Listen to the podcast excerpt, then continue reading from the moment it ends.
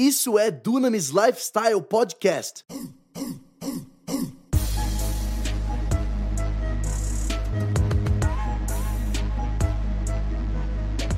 Apresentado por Tel Hayashi. Para você ficar por dentro de tudo que tá rolando, siga os nossos perfis do Instagram. Arroba Tel Hayashi e arroba Dunamis Movement. Abre comigo em Jonas capítulo 1. Jonas, livro de Jonas, fica lá perto de Obadias. Não que isso venha te ajudar muito, mas está lá. Jonas 1, versículo 1. A história de Jonas muitos de nós já conhecemos, mas é, eu queria só tomar um tempinho para a gente olhar um pouquinho mais a fundo. Jonas 1. Fala comigo, tempestades. Hoje eu quero falar um pouquinho sobre tempestades. E Jonas é um cara que ele ficou preso no meio de uma tempestade. Versículo 1 de Jonas 1 diz assim que a palavra do Senhor veio a Jonas, filho de Amitai, com esta ordem: Vá depressa à grande cidade de Nínive e pregue contra ela, porque a sua maldade chegou até a minha presença. Sabe, a, a verdade é que a maldade de Nínive chegou na presença de Deus. Eu queria que você parasse para pensar um pouco sobre isso. Deus está falando assim: olha, a maldade veio até mim. Tamanha maldade de Nínive que ela conseguiu chegar até a minha presença. Mas olha só o versículo seguinte diz: Mas Jonas fugiu da presença do Senhor. Eu fiquei pensando, Deus, que coisa mais doida. O teu profeta, ele, ele entende que o Senhor está com o coração triste porque a, a, a, maldade chegou à tua presença, só que a resposta dele é: eu vou fugir da presença de Deus. E ele foge da presença de Deus, se dirigindo para Tarsis. Eu estava falando no outro culto que é como se o Senhor falasse para você aqui em São Paulo, vá para o Rio de Janeiro, e você fala: Deus, eu não vou para o Rio de Janeiro, e você pega e vai para Curitiba. É bem isso. É a, é a direção oposta que Jonas fez.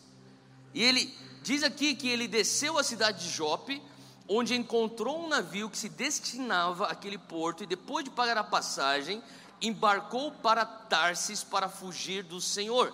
Mais uma vez, ele está fugindo da presença de Deus. E o Senhor, porém, fez soprar um vento forte sobre o mar e caiu uma tempestade tão violenta que o barco ameaçava arrebentar-se. Agora pula comigo para o versículo 7. Então os marinheiros combinaram entre si: vamos lançar sortes para descobrir quem é o responsável por esta desgraça que se abateu sobre nós. Lançaram sortes e a sorte caiu sobre Jonas. Isso aqui para mim é curioso porque no versículo 7 você vê pessoas que não têm o mesmo Deus de Jonas, são pessoas que não têm o mesmo Deus que eu sirvo, que você serve, usando meios que nós nunca usaríamos, que é uma abominação para Deus, o ocultismo, lançando sorte, e Deus permite com que aquilo que eles estão fazendo venha ainda cooperar para o bem do propósito daquilo que Deus tinha como meta original para Jonas. Então, próprio Jonas acaba sendo desvendado ou vulnerabilizado, ele foi, sabe, ele vem à tona através deles jogando sortes. E daí agora eles estão, Jonas está exposto, porque Deus usa até para mim, eu fico pensando: se Deus pode usar uma mula, por que Ele não vai me usar? Não é verdade? Então, por isso que as, as pessoas se ofendem quando Deus usa pessoas que é, é, você não considera pessoas adequadas. Só que Deus é soberano, quem sabe disso, que Deus é soberano? E, e Deus vai usar quem Ele quiser. Até às vezes Ele vai usar pessoas que estão fazendo um, um ritual, um culto de sorte, para Ele cumprir o propósito dele. Não quer dizer que Ele legitimiza aquilo, mas Ele usa aquilo. E aqui no versículo 8, eles começam então a interrogar Jonas: diga-nos quem é o responsável por esta calamidade? Qual é a sua ocupação? De onde que você vem? Qual é a sua terra? A qual povo que você pertence? Jonas, completamente pego, responde: Eu sou hebreu, adorador do Senhor, ou Yahvé, o Deus dos céus que fez o mar e fez a terra. E então os homens ficaram apavorados e perguntaram: O que foi que você fez? Pois sabiam que Jonas estava fugindo do Senhor, porque ele já lhes tinha dito: Visto que o mar estava cada vez mais agitado, ele lhes perguntaram: O que devemos fazer com você para que o mar se acalme? Respondeu Jonas: Peguem-me, joguem-me ao mar e ele se acalmará, pois eu sei que é por minha causa que esta violenta tempestade caiu sobre vocês. Eu comecei a entender que existem, sabe, algumas tempestades na vida que são resultados de nós fugirmos da presença de Deus. Quantos aqui já passaram por uma tempestade na vida que você fala, eu estou passando por essa tempestade porque eu fugi do propósito original de Deus na minha vida? Seja, eu já passei por isso, acho que muitos de nós já passamos por isso. Você às vezes encontra tempestades na vida que são feitas por nós mesmos. Nós causamos certas tempestades em nossas vidas. Sabe, eu sou da opinião que tempestades elas têm de é, são é uma de duas fontes. Ou a fonte da tua tempestade é o homem que criou, ou foi Deus quem criou. E nesse caso aqui, Jonas é a pessoa que cria a tempestade.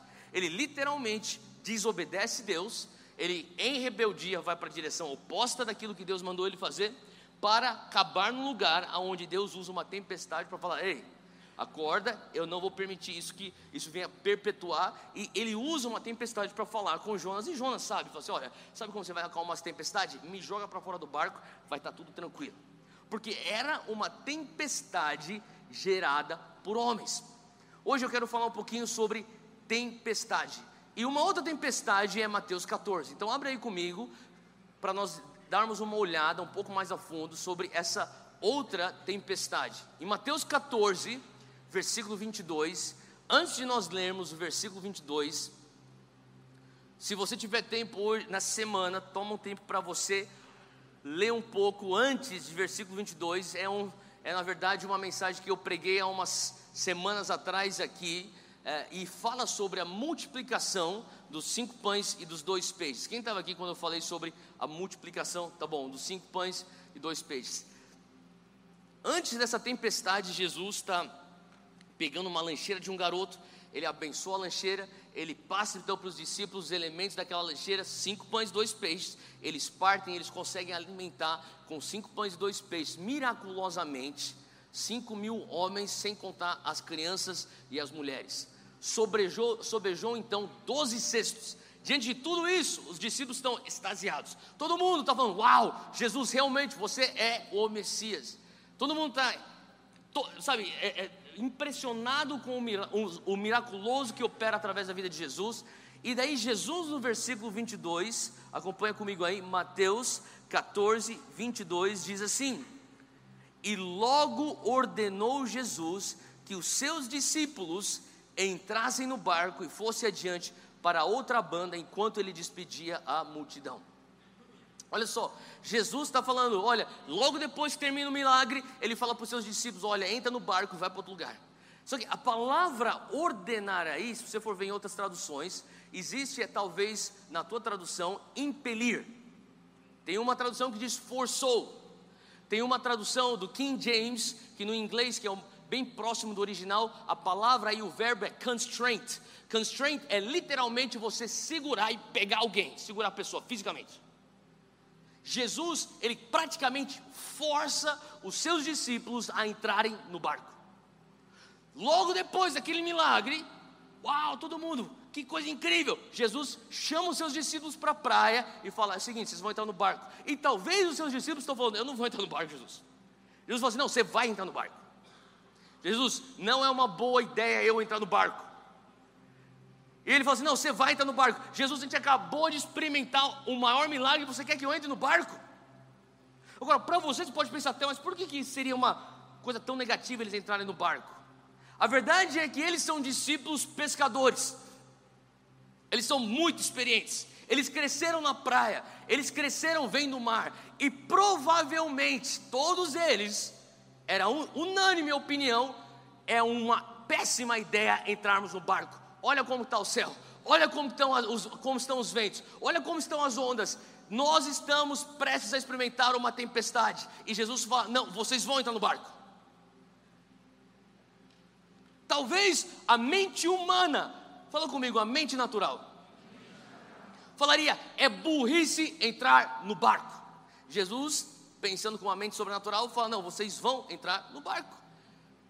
E a palavra de Deus fala, vai comigo aqui no versículo 24, diz, ou melhor, 23, despedida a multidão, Jesus então vai e despede a multidão, Jesus sobe ao monte para orar sozinho. Então, Jesus manda todo mundo embora, todo mundo está com a barriga cheia, eles já comeram bastante pão, comeram bastante peixe. Jesus manda todo mundo embora, todo mundo está ainda feliz da vida, extasiado, tá impressionado, uau, Jesus, você é o cara, você é o Messias. E Jesus fala assim: calma, calma, calma, vai lá para casa, vai lá e descansa. E depois todo mundo foi embora, Jesus sobe para um monte para orar. E lá de cima do monte ele consegue ter a vista de todo o mar da Galiléia. E olha só o que está acontecendo. Ele, ele sobe ao monte para orar, e chegada já à tarde, estava ali só, versículo 24.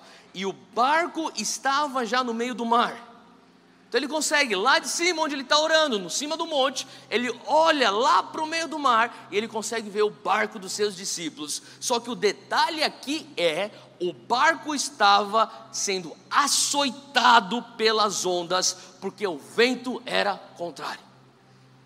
Eu não sei o que você entende disso, mas eu fico pensando, Jesus olhando para aquilo, falou assim: Uau, ali estão os meus doze discípulos, eles estão no olho do furacão Sabe, quando a Bíblia fala você está sendo açoitado pelas ondas, eu não acho que é uma coisa muito legal você ser açoitado pelas ondas. Quem aqui já foi açoitado por uma onda no mar?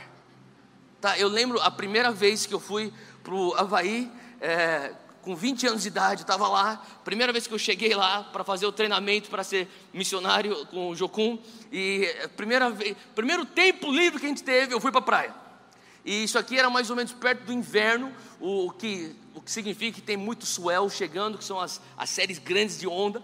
Eu, eu nunca tinha visto na minha vida uma onda, aquele, as ondas daquele tamanho. Eu fiquei, eu fiquei impressionado, fiquei parado, paralisado na areia, antes de entrar no mar, tipo, meu Deus, eu nunca vi uma onda desse tamanho. E as ondas gigantescas, pá, pá. E, e de repente eu comecei a ver um homem, ele deveria ser um homem local, lá, lá daquela ilha. Ele começou a andar na minha direção, senhor de idade já. E daí ele veio para mim, e como um havaiano local, ele falou: Ei, brother! Eu olhei e falei assim: Você não é daqui não, né? Ele falou: Eu falei: Não. Ele falou assim: É. Ele catou, veio, pôs a mão ao redor do meu ombro, apontou para o mar e falou assim: Ok. Deixa eu te ensinar uma coisa. Ele apontou para o mar e falou assim: Respect the ocean. Respeite o mar. Eu falei: Ah, tá bom, obrigado. Deveria eu ter escutado o conselho daquele senhor, porque três vezes só naquele semestre que eu estava lá eu quase morri. E eu não sei se você já foi pego num caldo na, no mar, que você fica lá embaixo como se você estivesse dentro de uma máquina de lavar roupa. Você já passou por isso? Você já passou por isso? E naqueles momentos parece que assim, a cada segundo é tipo é um minuto. E eu, eu, eu, eu, eu pensava, não, eu não vou sair daqui. Daí eu comecei a falar, Deus, se o Senhor me tirar daqui, eu juro que eu vou ser um missionário para o resto da minha vida. Só me tira daqui. Daí a próxima vez eu falava, Deus, se o Senhor me tira daqui, eu juro que eu vou ser um pastor para o resto da minha vida.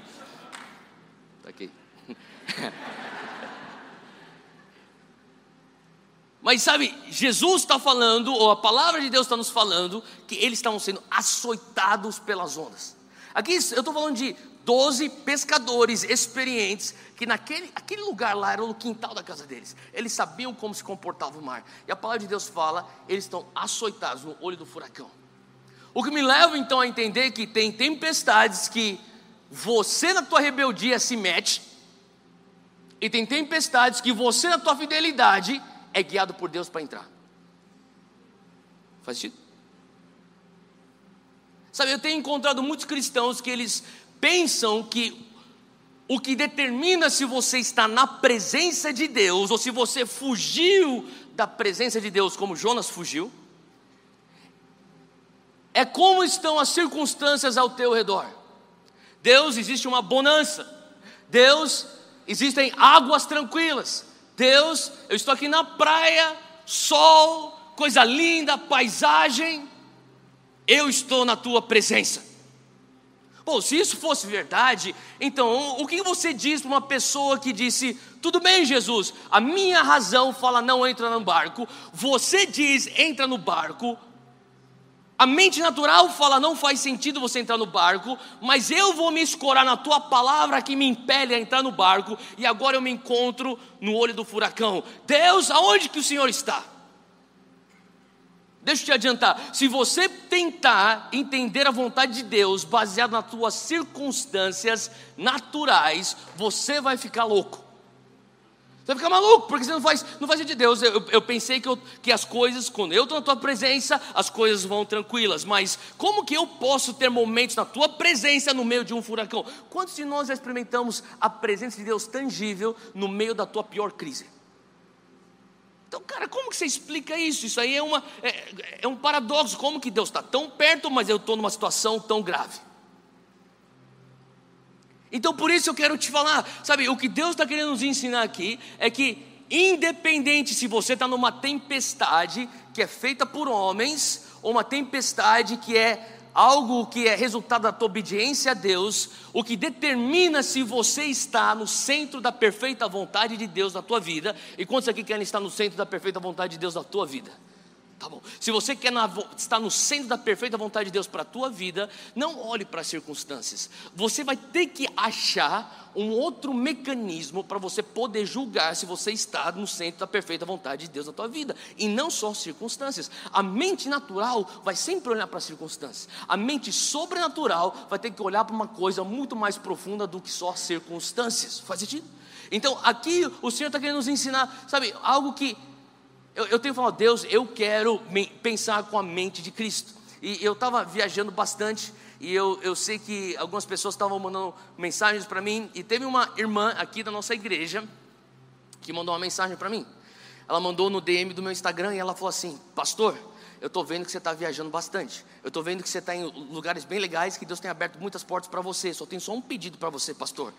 Não vá embora do Brasil não, não, não deixa São Paulo, porque eu sei que você deve ter acesso a coisas novas agora, só que não vai embora. Eu falei para ela, eu falei, irmã, fica tranquila, o teu pastor não é guiado por oportunidades, o teu pastor é guiado por propósito. Eu não vou ficar vislumbrado, ah, uma porta abriu, vamos lá. Porque a mente natural pensa oportunidades. A mente espiritual pensa o propósito sobrenatural pelo qual eu existo nessa terra. Faz sentido? Então, quando você se encontra no meio de uma tempestade, a primeira coisa que você tem que detectar é: de onde vem essa tempestade? Quantos aqui estão numa tempestade agora? Levanta a mão, não precisa ter, ter vergonha, levanta a mão se está numa tempestade. Primeira coisa que você precisa descobrir é: de onde vem essa tempestade? Será que essa tempestade vem de homens? Eu criei isso? Ou decisões que eu tomei me, me levaram a estar nessa tempestade? Ou essa tempestade vem de Deus? Porque eu falo para você: Deus pode levar uma tempestade. E depois eu vou falar por que, que ele vai te levar uma tempestade. Mas a primeira coisa que tem que começar a, a, a, discernir dentro de você é qual que é o mecanismo que eu vou desenvolver para eu detectar se eu estou na vontade de Deus ou na presença de Deus ou fora dela. Não é tempestades. Mas para você detectar se você está no centro da vontade de Deus, você precisa descobrir qual é a natureza da tua tempestade. Ela vem de homens ou ela vem de Deus? Ela é fruto da minha rebeldia, ela é fruto de um desalinhamento, ela é fruto de, de, um, de um momento onde eu perdi o propósito, me, me atentei a uma oportunidade, ou ela é fruto porque eu fui fiel à ordem de Deus de entrar no barco, ele me guiou para dentro daquele lugar, então muitas pessoas perguntam, como que eu sei se eu estou na vontade de Deus? Como que eu sei qual que é a vontade perfeita, agradável e boa de Deus? Como que eu sei que eu, se eu estou no centro da presença dEle? Eu não quero mais fugir da, da presença dEle, eu quero estar no centro da presença de Deus. E, e para você que está notando, eu te dou quatro passos bem rápidos. Eu poderia ficar falando aqui quatro horas sobre cada, uma hora em cada passo, que eu vou falar bem rapidamente. Primeira coisa que você precisa saber para você estar na vontade, no centro da perfeita vontade de Deus, na presença presença do Senhor, você tem uma palavra de Deus.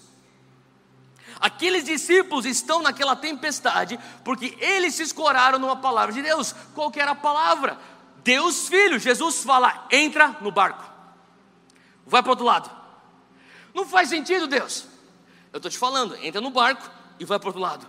Eles estão no meio da tempestade. Deus, eu não fui desobediente. Deus, eu fui obediente. Deus, eu não fui rebelde. Deus, eu fui fiel. E eu estou aqui no meio da tempestade. O que me traz alento é que eu tenho uma palavra. Por isso, antes de você fazer qualquer coisa na tua vida, você precisa de uma palavra de Deus. Porque muitas vezes você vai se encontrar no meio de uma tempestade que a única coisa que vai te sustentar é a palavra de Deus. Por isso ele fala assim: pega essa palavra. Ah, mas agora não precisa. Agora eu estou na praia. Aqui não tem onda. Aqui não tem vento. Pega essa palavra. Deus, eu não preciso disso agora. Vai atrás de uma palavra, porque aonde você for, eu sei, você não sabe, mas lá está te esperando uma crise, e a única coisa que vai fazer você passar por aquela crise é essa palavra. Põe na tua mochila, guarda, vai com ela. Faz sentido? E tem que ser uma coisa tão intrínseca do cristão maduro que tudo na tua vida você precisa ter uma palavra. Sabe, às vezes no começo é mecânico. Muitas vezes você vai se pegar num lugar que você vai parar e apertar o freio da tua vida. Você fala assim: epa, epa, para aqui. Eu não tenho uma palavra para estar fazendo isso. Não é à toa que eu estou passando por essa tempestade.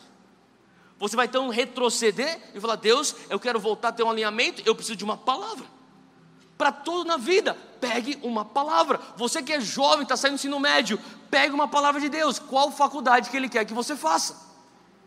Para você que está pensando, será que eu namoro ela ou não namoro ela? Pegue uma palavra de Deus, se é para com ela que você tem que se relacionar. Para você que vai casar, pelo amor de Deus, pega uma palavra. Você não ouse casar com alguém sem uma palavra de Deus. Não peça as contas do teu trabalho se você não tiver uma palavra. Não diga assim uma proposta de emprego se você não tiver uma palavra. Não mude de casa ou venda teu imóvel para comprar outro se você não tem uma palavra. Não troque de carro se não tiver uma palavra. Não faça nada na vida sem, te ter uma palavra. Não tira teus filhos de uma escola e põe na outra escola se você não tem uma palavra. Não pegue aquilo que é o teu dinheiro de investimento e comece a aplicar em qualquer lugar sem ter uma palavra de Deus tudo na tua vida, pega uma palavra de Deus. E às vezes parece um exagero, mas eu tenho que ficar perguntando para tantas, tantas vezes tem que sabe, eu, eu, vi já jovens num zelo que querendo realmente ter a palavra para tudo. Eu vi uma vez um jovem que falou para mim, Theo, de manhã eu acordo e glória a Deus pela vida do coração dele. Deus, Deus sabe que o coração dele é sincero. Assim, eu abro meu armário, eu pego a gaveta, eu abro as gavetas e eu falo, Espírito Santo, me guia. Qual cueca, qual meia, qual camiseta? Eu não estou falando para você fazer isso, mas ele falou com tanta, tanta paixão. Eu falei, amém, irmão, continua assim. tipo, tu precisa fazer isso, mas eu entendo que é parte do processo dele de amadurecimento. Faz sentido? Às vezes você vai ser um pouco até radical, intenso, até um pouco, sabe, é, exagerado na maneira que você quer uma palavra, mas antes seja assim do que uma pessoa leviana que vai fazendo a vida, da, a, vivendo a vida, deixa a vida me levar sem nenhuma palavra, você se mete enroscado, depois você pensa, o que, que eu estou fazendo aqui mesmo? É, Deus falou para você ir para o Rio de Janeiro, você está em Curitiba. Faz sentido?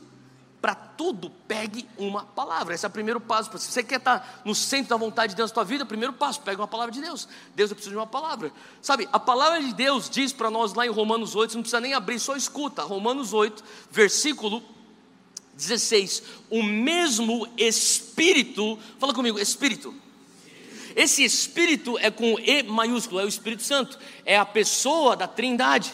Ele diz assim que o mesmo Espírito testifica com o nosso Espírito com E minúsculo que nós somos filhos de Deus. O que significa que quando o Espírito Santo testifica o nosso espírito, você que é feito de corpo, de alma e de espírito, a testificação do Espírito Santo, a convicção, Testificação nada mais é quando ele vem, ele comunica para o teu espírito: você é meu filho, você é minha filha. Aonde que ele traz a confirmação, a convicção, a testificação? Não é na tua alma, é no teu espírito.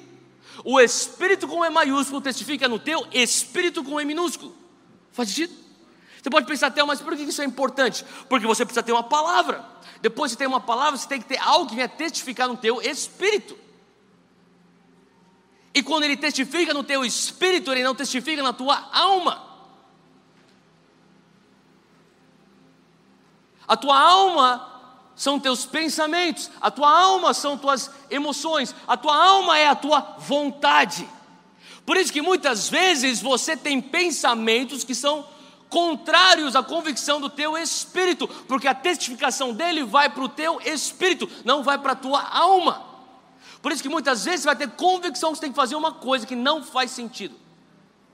Porque ele não falou que ele vai testificar na tua alma, ele falou que ele vai testificar no teu espírito. Por isso que muitas vezes você vai fazer coisas que você não tem vontade de fazer, porque ele não falou que ele vai testificar na tua alma, ele falou que ele vai testificar no teu espírito. E muitas vezes a direção que Deus tem para você não tem a ver com aquilo que você está sentindo, mas ele não falou que ele vai testificar na tua alma e nas tuas emoções, ele falou que ele vai testificar no teu espírito. E você é espiritual. Faz sentido? É por isso que é importante você passar pelo processo de renovação da tua mente. Porque quando você passa por esse processo de renovação da sua mente, que também é santificação, você está mais apto a captar essa testificação do Espírito com E maiúsculo no teu Espírito de E minúsculo. Faz sentido? Se você não está, é que nem um atleta, você pode ter muito conhecimento, só que se você não está em preparo físico adequado, você não consegue executar aquilo. Quando você estava em Deus, eu tenho muita vontade de fazer a tua vontade vontade. Só que se você não está com tua mente renovada, com tua alma tratada, a probabilidade de você acertar nessa testificação são mínimas. Aumenta a probabilidade quanto mais santificado você está. Faz sentido? Por isso você tem que pagar um preço. Por isso você olha para algumas pessoas, assim como eu olho para grandes homens de Deus, pessoas que têm mais experiência do que eu, pessoas que têm mais caminhada no espírito do que eu, e eu fico abismado, fico impressionado. Você fala assim, cara, você consegue se mover no espírito. Você conhece alguém que se move no espírito? Alguém aqui conhece alguém que se move no espírito? Você fica impressionado, fala assim, uau, cara, o cara assim, tipo, vai fluindo no espírito, no espírito, porque a pessoa pagou o preço para tratar a alma. Ela pagou o preço para tratar suas emoções, ela pagou o preço para renovar sua mente. Então, quando o Espírito Santo com E maiúsculo testifica no Espírito com E minúsculo, ela não tem a distração da alma, ela consegue dividir. Por isso que a palavra de Deus fala que ela é, é mais afiada do que uma espada de dois, uma espada de dois gumes, que vai até a divisão da alma e do espírito. Porque onde você pode ser bem intencionado, só que você erra quando você não consegue dividir o que é alma e o que é espírito. Faz sentido? Você fala assim, ah, eu tanto quero isso. Isso é a tua alma falando, não é o que é o Espírito falando. Então, quando você tem o Espírito Santo com E maiúsculo, testificando para o teu Espírito, você tem então o segundo passo. Terceiro passo. Então, primeiro passo, você precisa de uma palavra. Segundo passo, você precisa da testificação do Espírito Santo no teu Espírito. Terceiro passo, você precisa ter certeza que a direção, que essa palavra que você diz que você recebeu de Deus, se alinha com a palavra explícita escrita de Deus. Fala comigo, Bíblia. Se você não tem Bíblia, fica difícil você ter um prumo. Até eu recebi uma palavra de Deus. Como você sabe que é de Deus? Ah, eu sinto que é, eu, eu, eu tenho, sabe, certeza, pelo menos eu acho que é de Deus. Tudo bem, bom começo. Testificou no teu espírito? Testifica. Não na tua alma, não, no meu espírito. Tá bom? Vai de acordo com a palavra? Bom, é que eu não conheço muito Bíblia, então eu não sei. Aí você tem um problema. Faz sentido? Então você pagou preço, você pagou tempo, você pagou energia investida em leitura da palavra, em comer Bíblia. Você pagou teu, tua energia investida em tratar tua alma. A probabilidade de se acertar a vontade de Deus é altíssima porque agora você tem aquilo que é o teu conhecimento bíblico, que você fala, opa, Deus falou para fazer isso. Deixa eu falar uma coisa, se alinha com a Bíblia, porque se não alinhar com a Bíblia, esquece, isso não é a voz de Deus, porque Deus não é homem que minta, então Deus não se contraria. Ele não vai te falar, faça algo que não vai de acordo com aquilo que a Bíblia diz. Segundo Timóteo 3,16 fala que toda escritura, fala comigo, toda escritura. Então quer dizer, toda de Gênesis Apocalipse, é inspirada por, pelo Espírito de Deus. Foram homens que escreveram, mas foi o Espírito Santo que operou através dos homens. São as palavras de Deus. Elas são úteis para trazer encorajamento, exortação, trazer instrução em toda justiça. É isso que a Bíblia nos fala. Então, se você tem bastante Bíblia dentro de você, quando você está diante de uma decisão, você não precisa ficar ligando para a irmã que é intercessora, olha, ajuda aí, ora aí, que Deus está falando tem nada de errado, mas uma hora você tem que amadurecer disso, cara. Você está fazendo isso já faz uma década. Você fica terceirizando o ouvido espiritual para o pastor, para o profeta, para a irmã, para aquele povo que vai para o monte. Desenvolve você também um mecanismo de saber se você está nessa tempestade porque você foi fiel a Deus ou você está nessa tempestade porque você foi rebelde a Deus. Faz sentido? E por final, a palavra de Deus também fala lá em Provérbios 24 que na multidão de conselhos existe segurança. Fala comigo, segurança. Cara, quantos aqui querem tomar passos seguros? Tá? Então, diante disso, eu falo, sabe, é importante você detectar quem são teus líderes espirituais, é importante você detectar quem são teus conselheiros espirituais, é importante você detectar, Deus, existem pessoas que são mais maduras espiritualmente do que eu, são mais sábias do que eu, me amam o suficientemente para falar a verdade na minha cara, é para eles que eu tenho que levar então essas decisões. Olha, eu escutei uma palavra de Deus, testificou no meu espírito, se alinha com a palavra, eu venho para você aqui, o que, que você acha? Me dá um conselho. Faz sentido? Quatro passos bem simples para você acertar na vontade de Deus na tua vida. E por que é importante? Porque muitas vezes, às vezes, eu, eu, eu escuto pessoas vindo para mim e falam assim: Ô pastor, eu, pedi, eu queria pedir uma oração de bênção. Ah, bênção para quê? Porque a gente já decidiu que a gente vai fazer isso, isso, isso aqui, a gente vai se mudar para lá. Pra... Falou, aí vocês vão fazer isso por quê? Porque Deus falou para a gente que a gente tem que se mudar de São Paulo, a gente vai para lá. Bom, então se Deus falou, quem sou eu para falar o contrário? Eu só queria a tua bênção para isso. Não, lógico que você tem minha bênção. Você não precisa nem da minha bênção, já tem a bênção de Deus, cara. Vai lá. Você quer que eu faça o quê? Não, não, isso aí não é. Você falou para mim que Deus falou para você?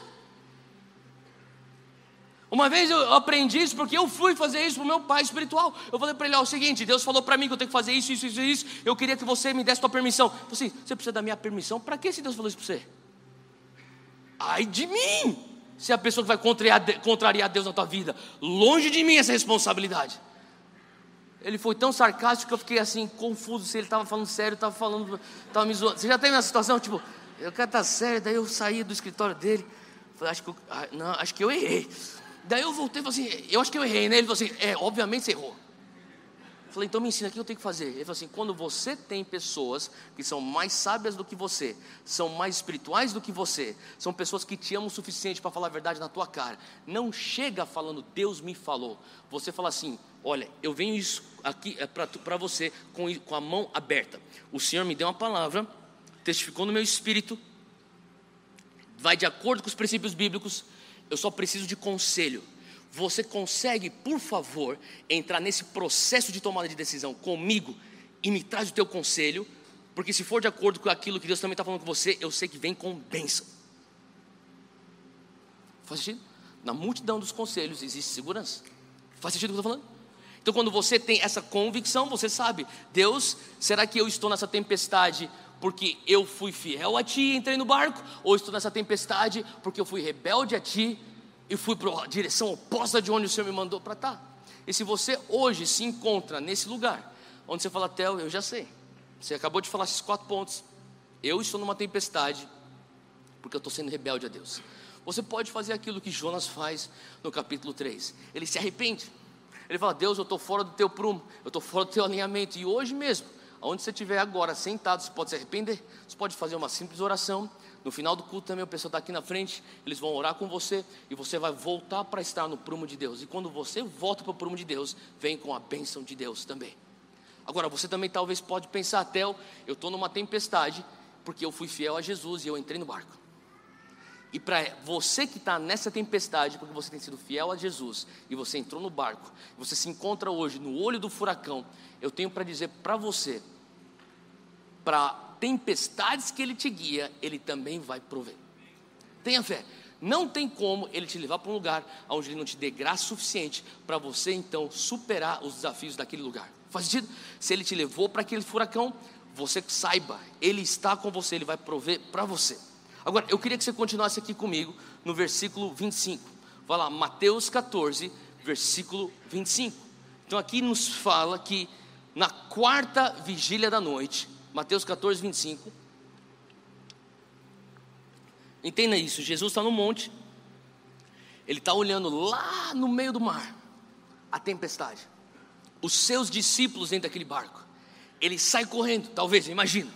O texto não nos diz se ele correu ou se ele andou, mas ele chega na água e ele começa a andar sobre as águas, e ele começa a correr pelo mar, atravessando o mar desviando das ondas ou subindo cima das ondas, indo na direção dos seus discípulos. Os seus discípulos não têm a mínima noção que ele está chegando. Os seus discípulos não sabem nem onde ele está. Os seus discípulos só estão se segurando numa palavra que ele deu, que é: entra no barco e atravessa o mar. É só isso que os discípulos têm. Além do desespero que eles estão prestes a morrer. Eles estão sendo açoitados pelas ondas do mar, desesperadas, e aqui no versículo 25 diz que Jesus dirigiu-se para eles, caminhando por cima do mar. Imagina essa cena. Eles estão lá no meio do mar, a talvez dois, três quilômetros de distância de Jesus. Jesus chega na praia, ele começa então a andar sobre as águas, ele começa a correr. E ele começa a atravessar, ele vai correndo, ele vai correndo, ele vai correndo. Ele está chegando cada vez mais perto dos seus discípulos. E ele começa a ver então o barco no meio de uma tempestade, preso, sem saída, e eles estão sendo surrados pelas ondas do mar. E no versículo 26, os discípulos, acompanha comigo, vendo caminhar sobre o mar, se assustaram, dizendo: É um fantasma, e gritaram com medo. Agora, preste atenção nisso, eles já estão com medo, porque eles são pescadores experientes e eles estão presos dentro de uma tempestade, eles não conseguem sair. Então eles já sabem, cara, se a gente está com 11 12 pescadores aqui, ninguém consegue sair. Um está olhando para os outros 11 pensando: ninguém aqui consegue tirar a gente daqui. A gente vai morrer. E de repente aparece um homem andando sobre as águas. Eles pensam: é um fantasma. Ou talvez eles sabem, com certeza agora a gente vai morrer, porque o fantasma veio para recolher o espírito. Sei lá, cara. E eles estão. Eles estão berrando, cara. A palavra fala aqui que eles estão gritando de medo. Versículo 27. Jesus, porém, lhes falou logo algo, dizendo: Tem de bom ânimo, sou eu, não tem mais. Você tem que entender que Jesus está do outro lado, meio da multidão, a chuva, o vento, o barulho. Ele berrou: Sou eu, tenha bom ânimo, não tem mais. Agora, para pensar, se você está naquele barco, você pensa, eu vou morrer, sim ou não? A mente natural está pensando, você vai morrer. Você é burro. Você entrou naquele aquele barco. Você sabia que você não tinha que estar entrando no barco. Aí, aí que dá. Você quer seguir Jesus? Aí você está aí nesse meio dessa tempestade. Viu que dá? Você é trouxa, cara. Tua mãe não falou para não fazer isso. Teu pai não te ensinou para não fazer isso. A escola não te ensinou. A faculdade não ensinou. A imprensa não falou. A mídia não falou. A época não falou. A cultura não falou. A ciência não falou. Mas você se mete nessas enrascadas. Porque você fala que você escutou a palavra de Jesus. Quantos já não tiveram esse conflito na tua cabeça? Eles estão lá. E daí você está pensando, tipo, ah, quem mandou você entrar naquela igreja aquele dia? Quem mandou você escutar aquele teu amigo evangélico? Vou morrer! De repente você vê um cara andando sobre as águas. Você fala, é um fantasma. É agora mesmo que eu morro. Daí você descobre em questão de segundos. Em questão de segundos. Você está num segundo, você fala, eu vou morrer. Eu tenho convicção que eu vou morrer. A minha mente natural fala, chegou o fim. No próximo segundo, você detecta, tem um fantasma. Mais sinal que eu vou morrer, porque ele veio aqui recolher meu espírito. Terceiro segundo, não é um fantasma, é um homem. Daí você é rápido no raciocínio, calma, mas se é um homem, isso aqui não é natural, porque eu nunca vi crescendo na praia homens andando sobre as águas. Sim? E logo na sequência, sou eu, Jesus de Nazaré. Ufa! Não vou morrer! Por que, que eles estão tranquilos que eles não vão morrer? Porque o raciocínio humano natural é: se Jesus, que acabou de multiplicar cinco pães e dois peixes para cinco mil, está andando sobre as águas, se Jesus, que já acalmou tempestades no passado, está andando sobre as águas, esse Jesus está andando sobre as águas, gente, já é um milagre em si. Logicamente, eu vou ser salvo miraculosamente. Faz sentido?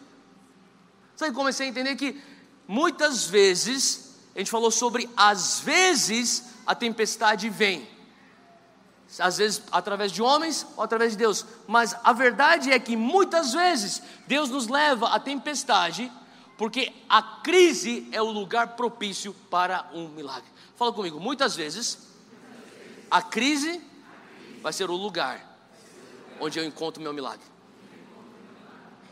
Faz sentido? Jesus está lá, no meio da crise, no meio da tua agonia, no meio dos teus berros. Você que é aquele machão pescador agora está. Ah! Jesus está lá. Calma, sou eu. E automaticamente você tem alívio. Por que você tem alívio? Porque você detecta com a tua mente natural. A tua mente natural fala: se ele está sobre as águas, isso é um milagre em si. Ele com certeza consegue me tirar dessa enrascada que eu estou. Agora, quanto a isso, isso é normal, porque eu diria para você que 95% dos crentes só irão experimentar o sobrenatural se tiverem a necessidade do sobrenatural. Como é que você tira essa proporção ou essa estimativa? Porque tinha 12 crentes naquele barco. Eles não eram evangélicos nem protestantes, porque aquilo lá não existia, a igreja não existia naquela época. Eles eram crentes em Jesus. Eles acreditavam em Jesus. Doze acreditavam em Jesus. Onze dos doze procuraram o sobrenatural. Na verdade, os doze procuraram o sobrenatural porque eles necessitavam do sobrenatural para sobreviver. Eu, sabe, eu sou da opinião que muitos de nós só estamos hoje vivendo sobrenatural porque você passou por uma crise na tua vida, onde você sabia que se não for por um milagre, eu não vou sobreviver. E aquele milagre que foi a razão que você ainda está respirando aqui hoje, foi a chave que Deus usou para virar e te pôr então num trajeto e num estilo de vida que agora o sobrenatural faz parte do teu cotidiano. Mas antes não. Antes você nem estava nem aí para o sobrenatural. Calma aí, vou viver minha vida do jeito natural. Mas chega um momento que a crise, a tempestade chega tão forte na tua vida que você fala: Deus, se não for por um milagre, eu não vejo amanhã. E Deus fala: não tem mais, sou eu. Ufa! Até aí, 11 estão buscando o sobrenatural porque necessitam. Sabe, existem dois tipos de pessoas que buscam o sobrenatural. Existem dois tipos de pessoas que experimentam o sobrenatural. O primeiro tipo de pessoas que experimentam o sobrenatural são pessoas que necessitam do sobrenatural. A pessoa que fala, se você não intervir miraculosamente, eu não vejo amanhã. Esse tipo de pessoa são os onze discípulos. Jesus fala, sou eu. Os onze falam, ah, tranquilo, vamos viver. A minha necessidade foi suprida. Versículo 28. E respondeu-lhe Pedro e disse: Olha só, Pedro, que não é esses onze Pedro, o décimo segundo, responde e diz: Senhor, se és tu, manda-me ir ter contigo por cima das águas. Tipo, Pedro, que pedido meu, que, que, pra quê, cara? Por que você tem que ser diferente, Pedro? Por que você tem que ser um cara que tem que fazer as coisas diferente, cara? Cara, não é suficiente o fato que a gente vai sobreviver. A gente necessitava do sobrenatural. A gente está tendo sobrenatural. Se cega. Pedro fala, cara, é o seguinte, eu necessitava do sobrenatural, mas na verdade, o, o que me vai fazer viver o sobrenatural não é porque eu necessito, é porque eu quero. Dois tipos de pessoas que experimentam o sobrenatural: as pessoas que necessitam o sobrenatural e as pessoas que querem o sobrenatural. Você é os, faz parte dos 11 discípulos que necessitam do sobrenatural ou você faz parte da companhia de Pedro que quer o sobrenatural. Eu comecei a pensar, por que, que eu vou querer o sobrenatural? Na verdade, eu fui iniciado a minha jornada do sobrenatural porque eu necessitava do sobrenatural. Não porque eu queria só o sobrenatural. Eu tinha curiosidade, eu tinha visto várias coisas quando criança, eu tive experiências sobrenaturais quando criança. Mas eu lembro que quando eu estava no meu ministério, estava lá nas missões, lá morando na Índia, em Nova Delhi, evangelizando um bairro muçulmano, onde tinha uma universidade, a maior universidade muçulmana que existia na época, Jamia Millia University. Eu entrei lá no time de futebol, a gente estava jogando bola, eu treinava com os caras, todo mundo muçulmano, todos os meus amigos, a gente saía para comer depois do treino, todo mundo se conhecia. E eu falava de Jesus, e eles falavam, Theo, que legal, cara, conta mais de Jesus. E eu contava de Jesus, e eles escutavam, que legal, Theo. E daí no final da, da história sempre era, Theo, você crê em Jesus, eu creio em Maomé. Você fica com a tua crença, eu fico com a minha. Fica de boa, tranquilo. Amanhã a gente tem treino, vamos jogar bola. Eu falo, Deus, eu não estou aqui na Índia porque eu quero estar na Índia, estou aqui na Índia porque o Senhor me enviou aqui numa missão para estar na Índia, para eu levar pessoas a terem encontros contigo, Jesus. Só que eles não querem ter encontros contigo, eles estão satisfeitos do jeito que eles estão. E daí alguém me deu o livro de Reinhard Bonk, Evangelismo por Fogo. E quando eu comecei a orar como aquele, eu comecei a ler e ver como aquele homem fazia evangelismo. Ele levantava os mortos ressuscitava aqueles mortos, ele abria os olhos dos cegos, ele orava, os tumores desapareciam, e depois ele perguntava: Você quer servir esse Deus que te curou agora? O que, que a pessoa fala? Lógico, eu quero. Eu comecei a entender que é só desse jeito que eu ia conseguir evangelizar os meus amigos muçulmanos, e daí eu comecei a entender, cara, meu raciocínio. Tem pessoas que estão financiando para que eu esteja aqui nesse campo missionário. Eu não estou dando frutos para o reino. Nenhuma alma veio para Jesus. Em quase três meses, eu evangelismo constante, não levei nenhuma alma para Jesus. Eu fiquei revoltado comigo mesmo. Daí eu falei: Deus, eu necessito do sobrenatural. Sabe, muitas vezes a única coisa que vai te levar para entrar no sobrenatural é necessidade. E não tem nada de errado com isso.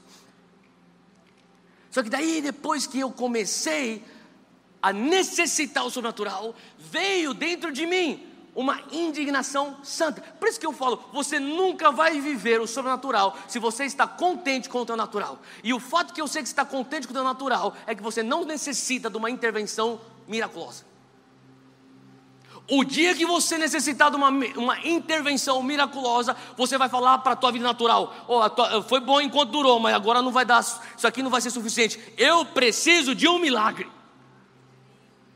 E aí você passa a buscar o sobrenatural. Contanto que o natural vem estar suprindo tuas necessidades, respondendo às tuas questões, fazendo com que um mês venha se seguir para o próximo mês, as contas estão em ordem, contanto que a tua saúde esteja em ordem, eu te garanto, você nunca vai buscar o sobrenatural. Contanto, sabe, eu, eu, eu sou da opinião que se eu tivesse levando as pessoas para Jesus com a minha lábia, com a minha oratória, com o meu argumento, que eu não tenho, mas enfim, eu, pessoas indo para Jesus, para que buscar o sobrenatural? Provavelmente não teria nem dunamis hoje.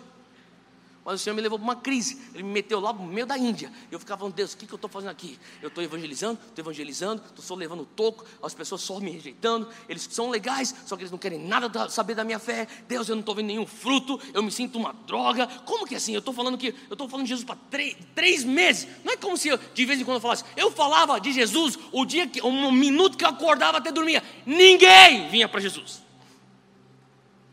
Sabe quão frustrante isso é para o missionário? Ele me guiou para o olho do furacão. Ele falou para mim: entra nesse avião. Deus, e para a Índia? Eu nunca quis ir para a Índia. Ele falou: entra no avião e você vai para a Índia. Ele me põe no meio daquele mar. Eu estou levando uma surra das ondas da vida. E eu falo: eu necessito do sobrenatural. Sabe, aqueles discípulos receberam o sobrenatural. Pedro, na sequência, ele fala: calma aí, então quer dizer que eu não vou morrer, né? Tá bom, então se eu não vou morrer, eu vou viver. É, isso mesmo, Pedro. Então, se eu vou viver, para que eu vou viver normal, natural? Eu preciso viver sobrenatural. E o cara faz o shift, pum, pum, pum, pum. Ei, Jesus, me chama para ir. Jesus fala: vem. Deixa eu falar uma coisa: se você quer viver o sobrenatural, não espere que Jesus venha te pegar do barco, te levantar e te afogar para dentro do sobrenatural. Ele não vai fazer isso. Ele só vai falar: vem. Cabe você pôr o pé para fora do barco.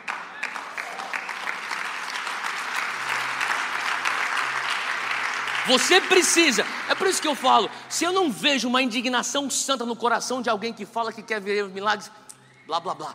Porque as pessoas que veem milagres, elas não conseguem dormir a não ser que elas vejam milagres. E sabe por que eu comecei a ver que eu queria ver milagres? Depois que eu comecei a ver milagres, eu comecei a ver frutos. Sabe que, que, o que me manteve indo atrás daquilo não era mais necessidade, agora era um desejo, porque eu entrei numa revelação. Fala comigo, revelação. Eu entrei na revelação que Jesus morreu na cruz para mim, para que eu vivesse de uma maneira sobrenatural. Eu passei a querer não por necessidade, eu passei a querer para que ele fosse digno da recompensa do Cordeiro. Eu quero que o Senhor seja digno e tenha uma recompensa pelo teu sofrimento na cruz. Quantos assistiram já a Paixão de Cristo? Cara, aquele filme mexeu tanto comigo que eu assisti aquele filme só uma vez. Eu não conseguia. Tem pessoas que conseguem assistir mais do que uma vez. Eu não consigo. A primeira vez que eu assisti aquele filme, eu chorei tanto, eu fiquei tão mexido, eu não consegui nem dormir naquela noite, de tal maneira que eu falei, assim, cara, eu não quero sofrer, porque eu sofria assistindo Paixão de Cristo. Eu comecei a entender que, sabe, se eu não estou vivendo uma vida sobrenatural, eu sei que soa duro o que eu vou falar agora, mas eu falar para você: você que é crente e não está vivendo uma vida sobrenatural, você está vivendo uma vida superficial. E você pode pensar até, mas eu estou vivendo uma vida sobrenatural porque eu sou pentecostal. Não quer dizer nada. Eu não estou falando de você vir para vigília, para subir no monte, para você sapatear, não estou falando disso. Porque se isso salvasse o Brasil, o Brasil já estaria primeiro mundo. Porque o que tem de pessoas sapateando, rodopiando, caindo na unção, levantando. Eu não estou falando de eventos, isso, aqui, isso aí que eu estou descrevendo é um evento sobrenatural. Aí eu vim para sete noites em Sião. Glória a Deus, você veio para sete noites em Sião. Voto ano que vem também para sete noites em Sião. Mas tomara que você saia das sete noites em Sião com uma mentalidade sobrenatural. Como que eu sei que você tem uma mentalidade sobrenatural ou uma mentalidade ainda natural? A mentalidade sobrenatural naquele barco, no meio daquela tempestade, pensaria: calma aí. O natural é que eu morra. O natural é que eu me afogue. O natural é que daqui a pouco essas ondas vão quebrar esse navio no meio. Mas o propósito sobrenatural é que eu tenho uma palavra de Deus que me fez entrar nesse barco. Se ele me guiou até aqui, alguma coisa vai acontecer. Eu seguro, eu fico fiel até a última ordem. Eu sei que alguma coisa ele vai fazer, porque eu vivo de uma maneira sobrenatural. O que significa que eu, sabe, se você é um ser sobrenatural e Jesus, abre comigo Atos 17, Atos 17, versículo 28. É um versículo bem curto, mas a palavra de Deus fala isso em Atos 17, versículo 28.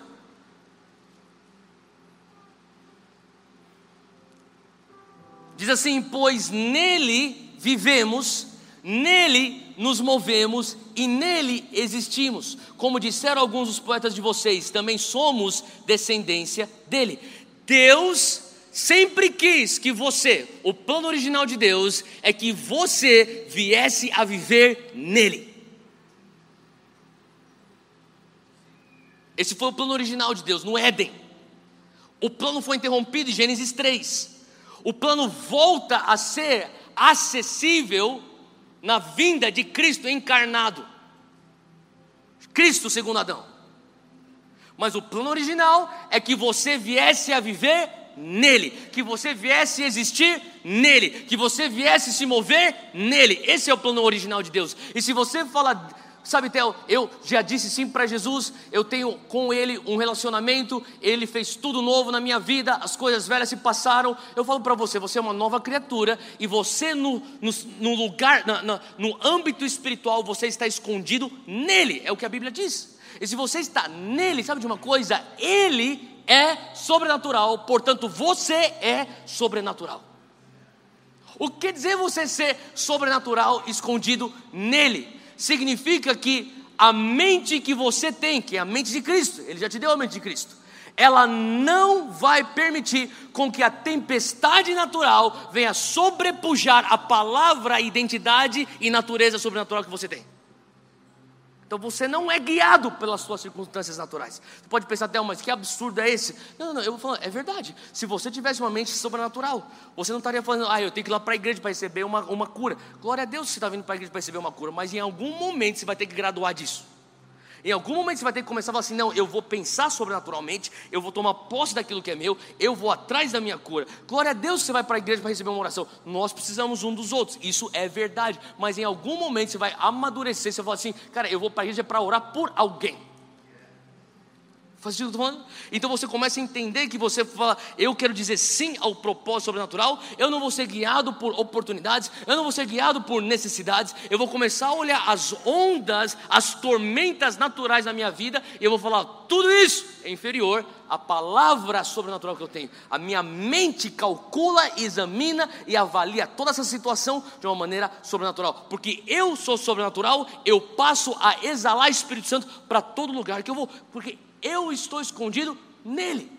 Olha só o que a palavra diz. A palavra fala que você está nele, ele está em você. Então, se você tem esse estilo de vida sobrenatural, aonde você for, você começa então a vazar Espírito Santo. Então, na padaria você está vazando Espírito Santo.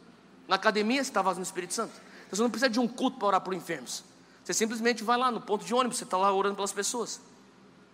Você não precisa de, de uma reunião para você ajudar pessoas que estão opressas. Você está no teu condomínio, no elevador, você está conversando com alguém, você está ministrando essas pessoas. Faz sentido o que eu estou falando? Você automaticamente vai, você está com o fluir dentro de você e é natural. Você não faz, pensa, ah, eu preciso levar a pessoa para a igreja. Não, ministra a pessoa agora. É mais do que só experiências pentecostais. É isso que eu estou falando. A gente tem que olhar além disso. Nós somos uma igreja que acredita no mover do Espírito Santo. Nós somos carismáticos, avivados, pentecostais, seja o que for que você quiser falar. Nós acreditamos no fogo do Espírito Santo. Mas mais do que acreditar que Deus vai nos encontrar com o fogo dele na nossa reunião, eu acredito que Deus quer te tocar com o fogo dele nessa reunião, para que você leve o fogo como estilo de vida para todo lugar que você passar. No teu condomínio, no teu carro, no trânsito, é, no ônibus, no transporte público, na tua empresa. Aonde for você está levando, está levando. Isso é viver sobrenaturalmente. Não é que você precisa de agora é um momento sobrenatural. Não, é uma é um, é, um, é como se tivesse um apagar, um deletar da divisão do sagrado secular. Ah, isso aqui não é mais sagrado do que você no teu quarto. Isso aqui não é mais sagrado do que você ministrando alguém na fila do pão. Faz sentido? Atos 10, 38, eu termino com isso. Atos 10, versículo 38.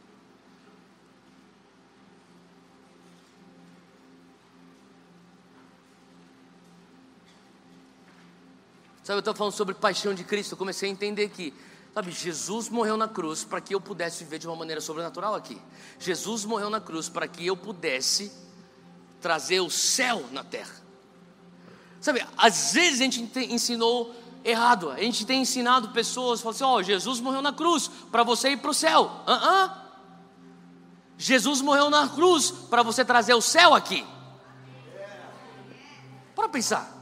Você não precisa morrer para ir para o céu. Você pode acessar o céu agora. Traz o céu aonde você está. É por isso que Jesus morreu na cruz para você. E eu comecei a pensar: se eu amo tanto Jesus, eu quero fazer valer toda a dor, toda a gota de sangue que ele já jorrou naquela cruz por mim. Então, quando você reduz a cruz a simplesmente salvação do teu espírito, é um tapa na cara de Jesus. Eu orei outro dia e eu continuo orando faz muito tempo. Deus, eu quero fazer valer toda a gota de sangue que o Senhor verteu naquela cruz por mim. E o Senhor começou a falar comigo. Então, viva plenamente o teu propósito aí na terra. Qual que é o meu propósito aqui na terra? É a oração do Pai Nosso. Seja feita a tua vontade, assim na terra como nos céus. Venha o teu reino. Eu tenho que ser o canal do reino. Você não consegue ser canal do reino se você não tem uma mentalidade sobrenatural. Toda a área da tua vida que está que não está tendo um acesso constante, escuta bem, toda área da tua vida que não está tendo um acesso constante à habilidade e poder de Deus, é uma área da tua vida que está abaixo do padrão cristão.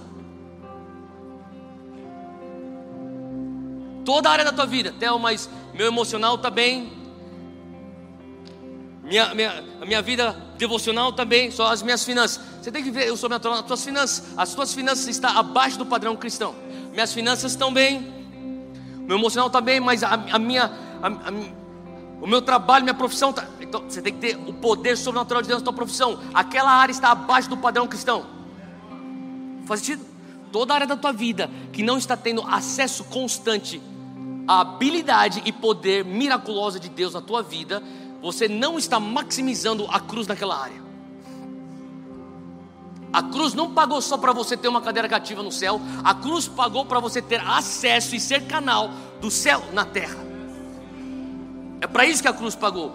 E toda é a, a tua efetividade como cristão deveria ser mensurada não só por boa cidadania. Você não precisa ser cristão para ser um bom cidadão. Ah, o cara é um bom crente, por quê? O cara não trai a mulher, o cara não mente, o cara paga imposto, e daí? Tem agnóstico que faz isso, e daí? Tem budista que faz isso, tem muçulmano que faz isso. O que, que faz você ser diferente de uma pessoa que não tem Deus morando dentro dela? O fato que você tem o mesmo Espírito Santo que ressuscitou Jesus Cristo dos mortos dentro de você, só que você só quer ser um crente comportado, é um crente sério, o cara não mente, o cara não vê pornografia. Isso aí é ponto passivo. Você deveria mensurar a tua efetividade de cristianismo enquanto que você agride o impossível. Não, mas você quer viver uma vida crente segura. Então, ufa, vamos sobreviver, não vamos sair do barco. Uh, vamos voltar para casa sequinho. Tem que ter uma indignação santa no teu coração, que fala assim, cara, eu posso voltar para casa molhado, tá certo. Eu, eu me afundei. Jesus foi lá, pegou, me pegou pelo braço. Mas sabe de uma coisa? Quem que andou sobre as águas? Você tem que ter orgulho de bater no teu peito e falar, só Jesus e eu que andei sobre as águas. Então você fica quieto. Sabe, eu creio que Pedro usava isso como um argumento para o resto da vida dele. Os caras estão falando de futebol, falando, meu irmão, vocês não andaram sobre as águas, vamos para aqui. Os caras estão falando de política, cara, eu andei sobre as águas, vocês não andaram, então para aqui era motivo de orgulho. Eu vivo o sobrenatural. Tem que ter essa grande. Deus, eu não quero simplesmente ser um cara evangélico no meio de uma massa de 60 milhões. Eu quero perguntar para você: se você morresse, será que. Sabe, que impossível deixaria de ser impossível agora que você morreu? Cara, o cara está vivo, o cara continua agredindo o que é impossível. Faz valer. Não só fazer. As pessoas falam, eu quero fazer valer a minha vida. Não, para de pensar em você mesmo. Faz valer a vida de Cristo. Faz valer a cruz de Cristo. Faz valer o sangue de Cristo. Atos 10, Atos 10, versículo 38. Fala assim, Atos 10, 38. Atos 10, 38. Como Deus ungiu a Jesus de Nazaré com o Espírito Santo e poder. Deus ungiu o seu filho Jesus com o Espírito Santo. Para pensar nisso, Deus Pai unge Deus Filho com Deus Espírito Santo. Ele fala Deus Espírito Santo, você fica sobre Deus Filho. O Espírito Santo mora dentro de você se você é uma nova criatura, mas é uma outra coisa se o Espírito Santo está sobre você. Eu quero ter o Espírito Santo em mim e sobre mim. Jesus foi ungido com o Espírito Santo. A unção veio sobre Jesus. Jesus teve a unção do Espírito e de poder. Quantos de nós queremos a unção do Espírito e a unção do poder do Espírito? Sabe de uma coisa, toda vez que você pede, Deus me unja, me unja, eu quero a tua unção, Pai, Espírito Santo, vem sobre mim, Pai, Espírito Santo, vem sobre a minha família. Espírito Santo, vem sobre a minha empresa. Espírito Santo, vem sobre os meus relacionamentos, sobre o meu casamento. Sabe, último ponto. Todas as vezes que você receber a unção, a unção requer uma resposta. Não peça unção sem saber as ramificações de você ter a unção. Quais são as ramificações de você ser ungido? A palavra de Deus fala aqui em Atos 10, 38 que, como ele andou por toda parte fazendo bem. Se você é ungido, faça o bem. Se você tem o Espírito Santo sobre você, a tua resposta é: você tem que fazer alguma coisa com aquilo. E o que, que ele fazia? Ele fazia o bem e ele saía curando todos os opressos pelo diabo, porque Deus estava com ele. Se Deus está te ungindo, ele espera que você use a unção dele. Se Deus está pondo o Espírito Santo sobre a tua vida, Ele não põe o Espírito Santo sobre a tua vida só para você ser um crente bem comportado, seco, dentro de um barco, sobrevivendo uma tempestade. Ele põe o Espírito Santo sobre a tua vida, porque Ele espera uma resposta. A unção requer de você uma resposta. É uma resposta de um estilo de vida. É uma resposta que fala: para sempre eu entendo agora que eu viverei de maneira diferente. A minha maneira de viver é sobrenatural. Eu vou analisar a bolsa de valores sobrenaturalmente. Eu vou analisar a saúde dos meus filhos sobrenaturalmente. Eu vou analisar os meus investimentos sobrenaturalmente. Eu vou analisar minha educação sobrenaturalmente. Eu vou analisar como eu faço férias sobrenaturalmente. Eu vou analisar onde eu dou meu dinheiro sobrenaturalmente. Eu vou analisar onde eu vou voluntariar meu tempo sobrenaturalmente. Eu vou analisar como eu cuido da minha vida sobrenaturalmente. A minha rotina eu vou analisar sobrenaturalmente. Tudo é sobrenatural, porque você pediu a unção e a unção requer de você uma resposta. Não quer dar uma, não quer dar resposta? Não peça unção. Sobreviva. Qual que é a resposta que a unção requer? O quanto que você consegue agredir aquilo que é impossível. Faz sentido? Por que, que você pode até, mas você, realmente você está apaixonado por esse assunto? Eu estou apaixonado por esse assunto, sabe por quê? Eu estou apaixonado por esse assunto porque eu comecei a entender que tem pessoas que têm um centésimo do tamanho da igreja brasileira e estão realmente começando a mudar suas sociedades, porque eles começaram a entender aquilo que eles estão carregando. O maior problema da igreja brasileira é que a gente não entende aquilo que nós temos dentro de nós. A gente usa o Espírito Santo de uma maneira, uma mentalidade assistencialista. Espírito Santo, o pau está quebrado, me ajuda! Ah! Ufa, sobrevivemos. E a gente está faltando uma mentalidade de Pedro que fala assim: Ei, se é Jesus, me chama para um next level, me chama para um outro patamar. Eu quero andar sobre as águas. É esse, essa atitude que leva a transformação para o Brasil você só sobreviver e usar o Evangelho para te dar um gás para você conseguir chegar até sexta-feira. Você usar o Evangelho porque você precisa de uma cura, porque você não tem seguro de saúde. Você usar o Evangelho porque você quer uma perspectiva, porque você está sem esperança. Não tem nada de errado com isso, mas em algum momento a igreja vai ter que amadurecer disso.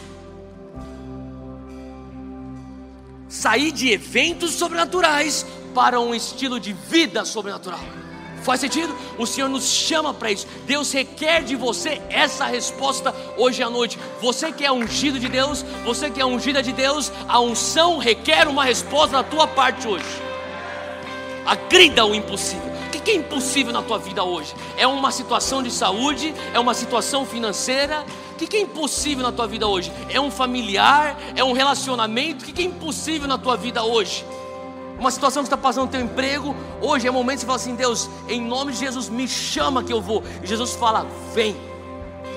Ele não vai te forçar, ele só vai te convidar. Ele fala: vem, porque ele honra o teu livre-arbítrio, assim como ele honrou lá no Éden, ele continua honrando agora. Ele fala: vem, se você quiser, você pula para fora do barco. Se você não quiser, tudo bem, pode sobreviver. Ele continua sendo bom, ele continua sendo teu pai, ele continua te amando. Mas eu sou da opinião que eu quero fazer valer toda gota de sangue vertido naquela cruz para mim. Eu não vou simplesmente pensar que aquilo lá é para um dia que eu sair da terra. Eu quero chegar no céu e mostrar alguma coisa. Aí, Deus, lá na terra eu fiz alguma coisa com o poder que o Senhor me deu, com a unção que o Senhor derramou sobre a minha vida. Eu toquei pessoas, eu fiz a diferença. Do meu jeito, eu fiz a diferença.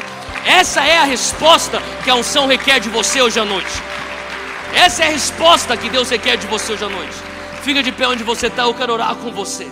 O Senhor nos chama como Monte Sião a viver de uma maneira sobrenatural. Monte Sião não é só uma igreja que tem eventos pentecostais. Monte Sião é uma igreja de santos que carregam uma mentalidade sobrenatural. Erga suas mãos onde você está, eu quero orar com você. Senhor Deus, diz bem forte comigo: Senhor Espírito Santo, muito obrigado, porque o Senhor é fiel, o Senhor me chama e o Senhor vai me ungir, mas eu sei que quando eu digo sim ao teu chamado, quando eu recebo tua unção, o Senhor requer de mim um estilo de vida sobrenatural. Eu quero analisar a minha vida com os teus olhos. Eu quero olhar minha situação com a tua perspectiva. Então nessa noite, me dá graça eu peço agora, nessa noite, usa-me, flua em mim e flua através de mim. Amanhã de manhã, eu começo a missão, deixando o Espírito Santo fluir, como um rio que sai do meu interior e vai alterando a geografia, a geografia da minha família, a geografia do meu trabalho da minha faculdade, dos lugares que eu passar. Eis-me aqui, Senhor.